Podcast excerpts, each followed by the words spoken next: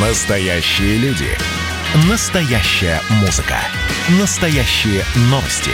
Радио «Комсомольская правда». Радио про настоящее.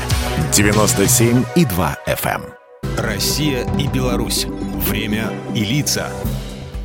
Здрасте, здесь Бунин, и сегодня я поиграю в танчики, а точнее расскажу о всемирно известной игре World of Tanks – Мир танков. Какой бы миролюбиво настроенной не стремилась стать современная жизнь, но мальчишки обычно всегда играли войну. Всякие пластмассовые пистолеты, модели истребителей и даже дворовые казаки-разбойники были и остаются любимым времяпрепровождением миллионов на всей планете. Но поскольку за последние десятилетия развитие техники ринулось вперед семимильными шагами, то значительная часть таких игр переместилась в компьютеры. Видимо, этим и руководствовались белорусские программисты из компании Wargaming.net во главе с предпринимателем из Минска Виктором Кислым когда приступили в 2008 к проекту под рабочим названием «Танкодром». Поначалу планировалась целая серия новых игр, посвященных военной технике времен Второй мировой.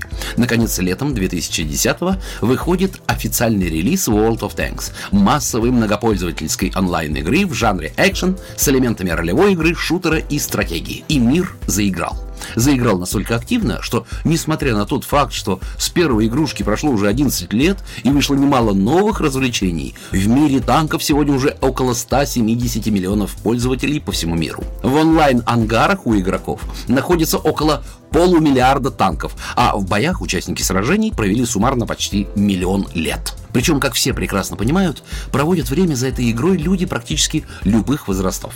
По вполне понятным причинам, самыми популярными у игроков являются советские танки. Мир танков давно стал настоящей белорусской гордостью. Он является четырехкратным победителем ежегодной премии Golden Joystick Awards. Игре принадлежат мировые рекорды Гиннесса по одновременному количеству игроков, прибывающих на поле более миллиона пользователей. Фанаты могут приобретать не только условные снаряжения для боев, но и вполне осязаемые майки, плакаты, конфеты, мыльные пузыри и одежду. Москвичи и гости столицы используют карты метрополитена Стального Братства. Национальная авиакомпания Беларуси Белавиа красит ливреи своих самолетов тематикой этой игры, а Wargaming продолжает выпускать новые игры, и сегодня в ее штате насчитывается почти 5000 сотрудников. Вы спросите, а какая польза Беларуси от того, что кто-то слишком долго сидит за компьютером, играя в танчики? Ну, во-первых, нельзя забывать, что это в определенной форме патриотическое воспитание молодежи.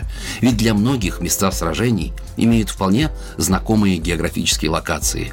Во-вторых, и это опять же к слову о патриотизме, мир танков давно стал общемировой визитной карточкой Беларуси. Ну и, наконец, это помогает помнить об истории Великой Отечественной. Ведь именно так никто не забыт и ничто не забыто. Программа произведена по заказу телерадиовещательной организации Союзного государства.